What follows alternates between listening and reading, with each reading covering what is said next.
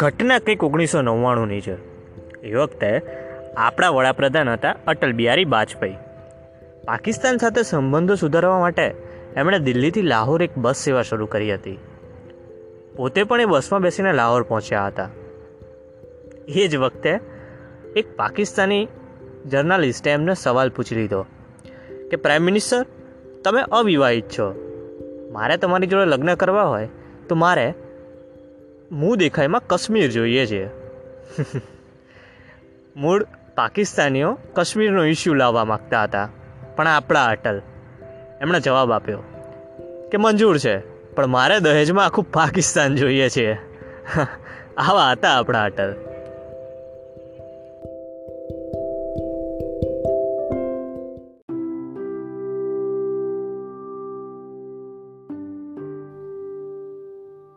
વાત બે હજાર સત્તરની છે. એ વખતે આપણા વિદેશ મંત્રી હતા સુષ્મા સ્વરાજ.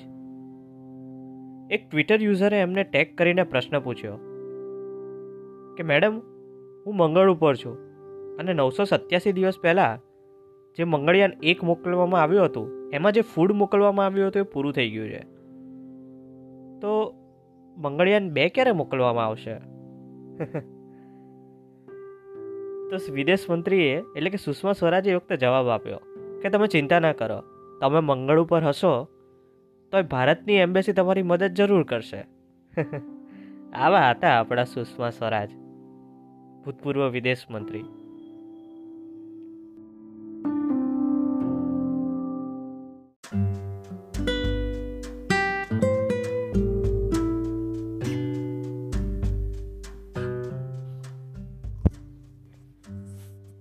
ઓગણીસો બાસઠનું ચીન સાથે યુદ્ધ હાર્યા પછી ભારતનો વિશ્વાસ ડગેલો અને ચીનનો વિશ્વાસ બુલંદ હતો.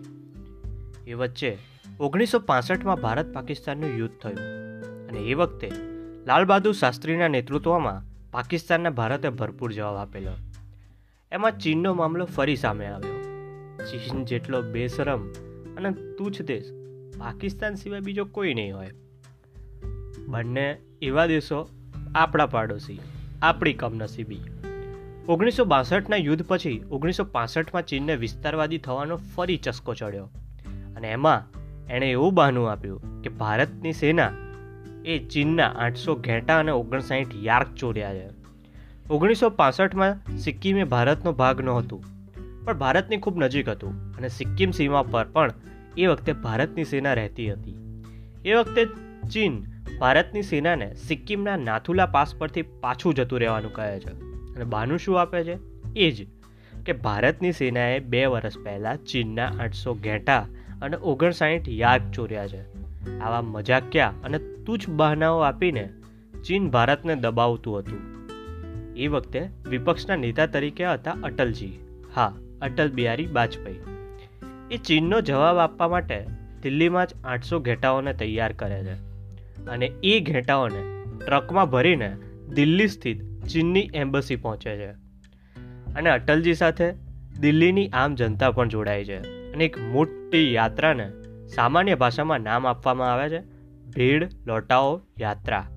એટલું જ નહીં, અટલજીએ એ ઘેટાઓના ગળામાં બેનરો લટકાવ્યા હતા અને એ બેનરોમાં લખ્યું હતું, eat me but save the world. વાજપેયીની આ યાત્રાએ માત્ર ભારતમાં જ નહીં, વિદેશી અખબારોમાં પણ જગ્યા પામી હતી. અને ચીનની, અને ચીન દેશની આબરૂના ભરપૂર ધજાગરા થયા હતા. આનાથી ચીનાઓ, વાજપેયી અને શાસ્ત્રી પ્રત્યે ગજબ રોષે ભરાયેલા હતા. અને બની શકે બદલો લેવાની કોશિશ ઓગણીસો સડસઠમાં કરી હતી. પણ એમાં ચીનાઓને ભારતની સેનાએ ભરપૂર ધૂળ ચટાડી હતી.